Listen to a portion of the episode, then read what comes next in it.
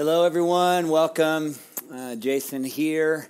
Uh, glad to be with you as always. Uh, let me give you a brief update on uh, future gatherings for our church. Um, as of today, we are still in conversation with Colorado Early Colleges. Our hope is to get back to Sunday mornings uh, sooner than later. Could be very soon. We're just working out uh, details there with them. Uh, so for now, uh, we will continue with the online um, services like this uh, weekly uh, with Sunday evening services um, at Antioch Church Front Lawn. That'll be happening uh, and so we'd love for you to come join us if you're comfortable. It's outdoors, there's plenty of room to spread out. So, uh, when this changes, we'll make sure we'll let you know in lots of different ways, but be um, be expectant of uh, some communication, hopefully in the next week or so, about future services. When we go back to Sunday morning services, we'll have lots of things to communicate about how that's going to go. Uh, also, know that when we do that, uh, we will uh, stop pre recording these uh, services and we'll be live streaming those. And so that will be a good change for us, I think, going forward. And so uh, we're hopeful for that sooner than later again. Be praying for us as we continue those conversations. So uh, let's get into our message for uh, the morning. We really just have a couple of more weeks.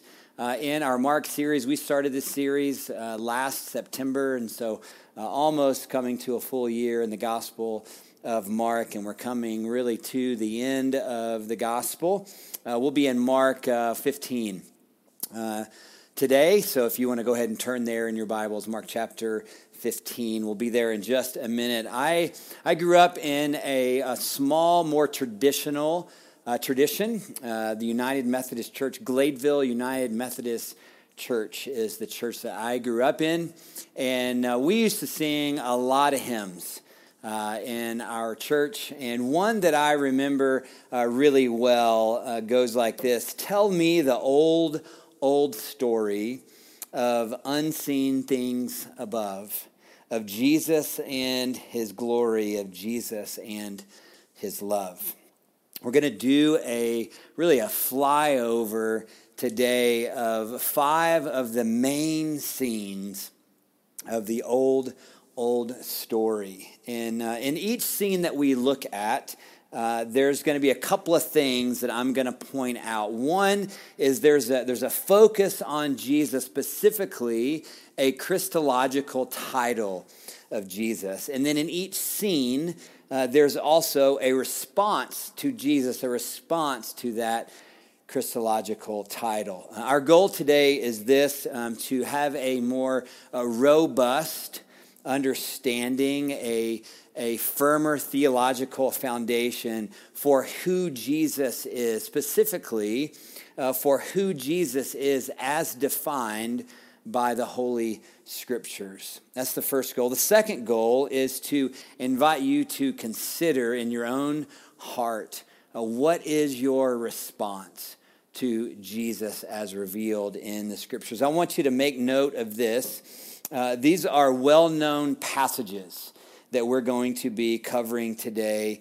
Uh, well known passages, uh, but there, I believe, are always uh, new things to learn and to grow in and to be overwhelmed by as we come again to the old, old story of amazing grace. How sweet the sound that saved a wretch like me. And so, my hope is that you will not allow your familiarity, perhaps, if you are familiar with these passages, to keep you from leaning in in a new, fresh way uh, today.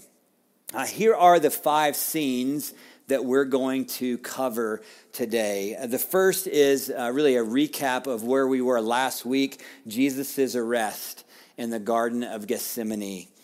Second scene, Jesus' is hearing before the Sanhedrin, the highest Jewish court in Jerusalem.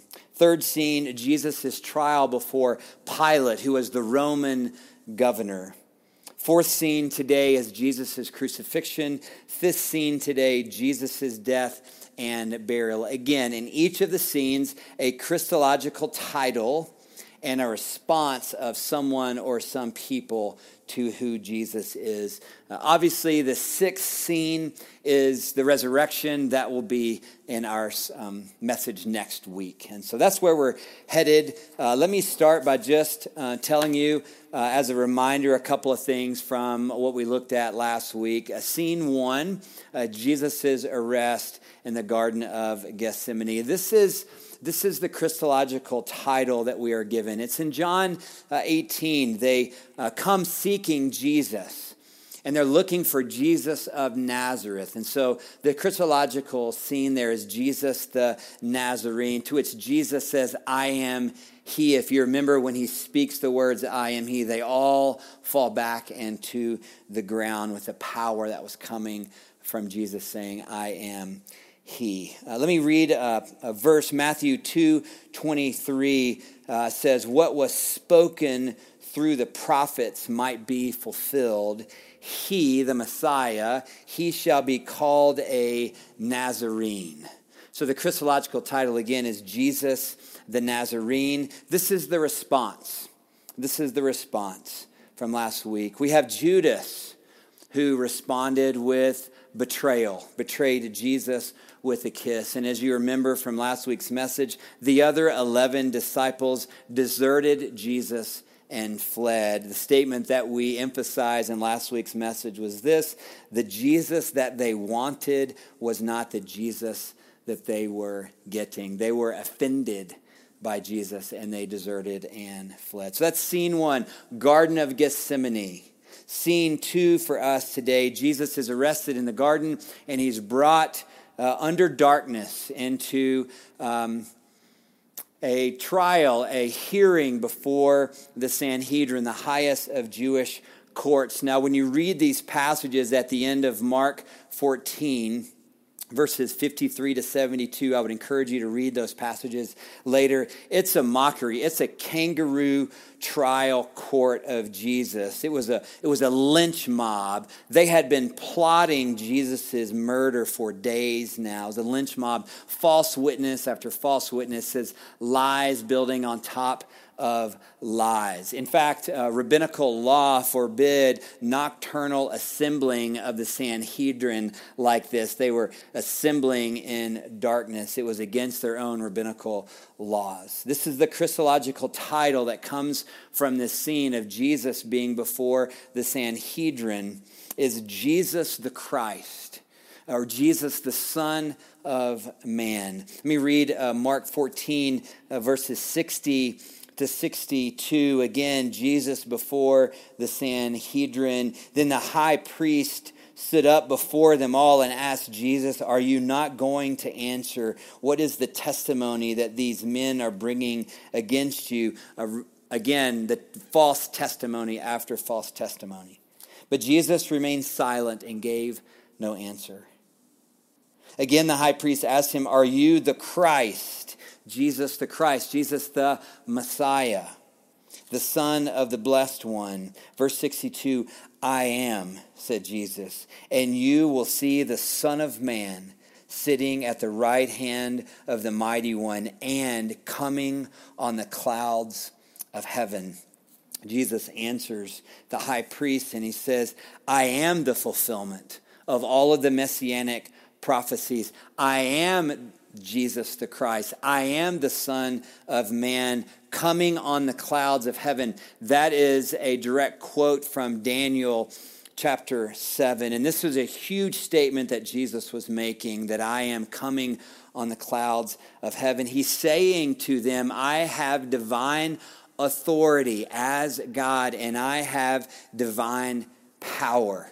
Now, if that's proven untrue, the statement that Jesus makes in verse 62, if that's proven untrue, that is a blasphemous statement if proven untrue.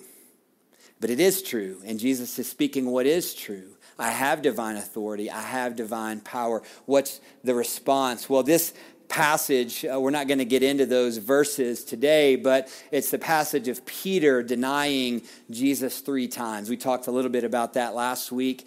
Uh, as well. Uh, the response of Peter was this he was following Jesus at a distance. following at a distance, too afraid, no courage, denying Jesus three times as Jesus predicted that he would. What was the response of the high priest? Uh, outrage. Uh, he, he went like the Hulk on it. He, he like ripped his clothes as a, as a proof of his outrage. Uh, and his statement in his outrage was this Jesus must die for his blasphemy. So, scene one, Jesus' arrest in the Garden of Gethsemane. Scene two, Jesus goes before the Sanhedrin. Scene three, Jesus' trial before Pilate. Again, Pilate was the Roman governor over the region of Judea. Jewish leaders, the high priest and the Sanhedrin, Jewish leaders did not have the power to execute capital punishment. They needed Rome to come in to go in cahoots with them to back, to back their murderous plot against, against Jesus. And so they sent Jesus to Pilate, who was the Roman governor, because they needed Rome's backing. Here's a Christological title of this scene Are you the king of the Jews? To which Jesus says, Yes, I, yes, I am.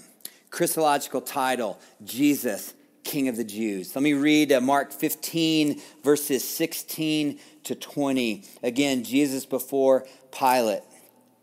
The soldiers led Jesus away into the palace, that is the praetorium. And they called together a whole company of soldiers, and they put a purple robe on him, and they twisted together a crown of thorns, and they set it on him. And they began to call out to him, Hail, King of the Jews! Again and again, they struck him on the head with a staff and they spit on him. Falling on their knees, they paid homage to him, mocking him, insulting him. And, they, and when they had mocked him, they took off the purple robe and they put his own clothes on him and they led him out to crucify him. Let me remind you go all the way back with me to Jesus' birth, Chris, the first Christmas morning, the three wise men, the, the, the magi from the east. Do you remember the question that they came asking of Jesus when they were looking for Jesus? Here's the question they were asking Where is he that has been born? Do you remember? King of the Jews, the Christological title, King of the Jews. And as King, Jesus came to be a suffering servant. This was last week's message. Again, not a military leader that was leading a revolution, but a suffering servant. And in his humanity, in the full humanity of Jesus, Jesus' mission was to lay his life down as our Passover lamb. I want to remind you of something that Jesus told the disciples in John 10. He said, No one, no one takes my life from me, but I lay it down of my own accord. Why? Why will Jesus lay his life down of his own accord? Because the blood of Jesus was given for the forgiveness of sins for many, for atonement, substitutionary atonement. No one takes my life from me. Jesus made blind people see. Don't you think that he can make seeing people blind in a moment? Jesus made the lame walk. Do you not think that Jesus could make those Roman soldiers that were hitting him and flogging him? Do you not think that he could make them lame in a moment? Of course he could. But the kingship of Jesus was to lay his life down as a suffering servant for the forgiveness of sins. What's the response? The response Pilate asked the crowd, they asked the crowd, Shall I crucify your king, king of the Jews? And their response was this We have no king but Caesar. They're acknowledging that their king is Caesar, who, by the way, was an oppressive, evil king over them. Their response was this a bold and blatant, the Jewish people, a bold and blatant rejection of Jesus by his own people. Which leads us to scene four Jesus' crucifixion. the soldiers led him away to be crucified. Here's the Christological title in the next scene Jesus is the Savior. Jesus is the Savior. Christological title. Let me read Mark 15, uh, 29 to 33. Again, we're doing a flyover of the scenes today. We're not getting into every single thing that's happening to focus on the Christological titles and the response that people were bringing to him. Verse 29, Mark 15, those who passed by, those who passed by that crossroad. It was a Roman thoroughfare, and the, the Romans would crucify people on these thoroughfares so that people would see the crucifixion happening and think, I don't ever want that to happen to me. And so, people, lots of people are coming by as Jesus is being crucified. And you know the story with two thieves on both sides. And those who passed by, they hurled insults at Jesus, shaking their heads and saying, So, you who are going to destroy the temple and build it in three days, come down from the cross and save yourself. Verse 31 In the same way, the chief priests and the teachers of the law mocked him among themselves. He saved others, they said, but he can't save himself. Let this Christ, this King of Israel, come down from the cross that we may see and believe. And those crucified with him also heaped insults on him. His mission, his mission wasn't to save himself. The mission of Jesus was not to save himself. His mission was to save the world. His mission was to save you. His mission was to save me. How? By laying his life down for us. John 3:17. We know John 3:16. John 3:17. Let me bring this to mind. For God did not send his son into the world to condemn the world, but to save the world through him. Jesus, the Savior, who died on the cross for us. Jesus is the Savior. The response of people was this uh, we, we will tell you who to be. Come down off that cross, you who say, I will rebuild the temple in three days. Their, their, their, the response of the people was, We will tell you who to be Jesus. The chief priests mocking him. It's, it's this response My demands of Jesus is greater than faith in Jesus, trust in, trust in Jesus, humility and submission to Jesus. My demands of who Jesus is to be is greater than my trust in who Jesus says he is and who the scriptures have revealed him to be. Fifth scene Jesus' death and burial. Here's the Christological title in the next scene. It was spoken from the Roman soldier Jesus' darkness had come on the land. Verse 33, the sixth hour, darkness, this is 12 o'clock. Sixth hour, darkness came over the whole land until the ninth hour, which was 3 o'clock, and Jesus gave up his spirit. And then a, through a Roman soldier in verse 39. And when the centurion who stood there in front of Jesus heard Jesus' cry and saw how he died, he said, Surely this man was the Son of God. That's the Christological title in our fifth scene today. It was spoken through a pagan Roman soldier. Jesus is the divine Son of God. Um, a messianic psalm, a very popular, famous messianic psalm, is Psalm chapter 2. And we read about nations plotting against God and plotting against God's anointed. And then as you read Psalm 2, God calls the anointed one my son. Jesus, the Son of God, all the way back. Mark 1, chapter 1, verse 1 in the beginning of the gospel of Jesus, the Son of God. John 134, uh, John gives this testimony I have seen and I have borne witness that Jesus is the Son of God. Mark 1, verse 11, Jesus is at his baptism, and a voice comes from heaven declaring over Jesus, You are my beloved Son. With you I am well pleased. What was the response? We read verses 40 and 41, Mark 15. Some women were watching from a distance and among them were Mary Magdalene, Mary the mother of James, and Mary the younger, and, um, and of Joseph, and Salome.